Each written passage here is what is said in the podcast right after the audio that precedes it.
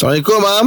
Waalaikumsalam warahmatullahi wabarakatuh. Ni kalau berzikir dalam hati, boleh ke? Dia terima tak? Eh berzikir alladzina yadhkuruna Allah qiyaman wa qu'udan wa ala junubihim. Zikir ni apa dia maksudnya? Mm-hmm. Zikir tu ingat.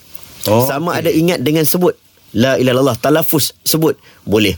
Zikir ketika berdiri boleh, ketika duduk boleh, ketika baring boleh, mm-hmm. ketika diam pun boleh. Mm-hmm. Duduk dalam majlis zikir, antara majlis zikir ni duduk dalam majlis ilmu. Dia tak zikir pun Duduk dalam majlis ilmu Dengar kuliah mm-hmm. Itu zikir Majlis zikir Apalagi baca Quran juga Zikir Ha, walaqad yassarna al-Quran li dhikri fahal min mudakkir. Quran kata uh, kamu sendiri aku mudahkan kamu al-Quran ni untuk zikir. Mm-hmm. Maksudnya zikir ni luas.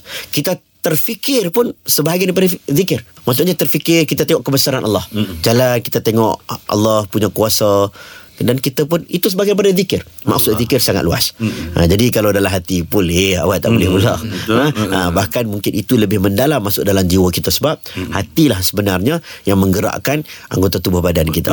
Ya Allah. Ya, terima kasih. Terima kasih, Mam.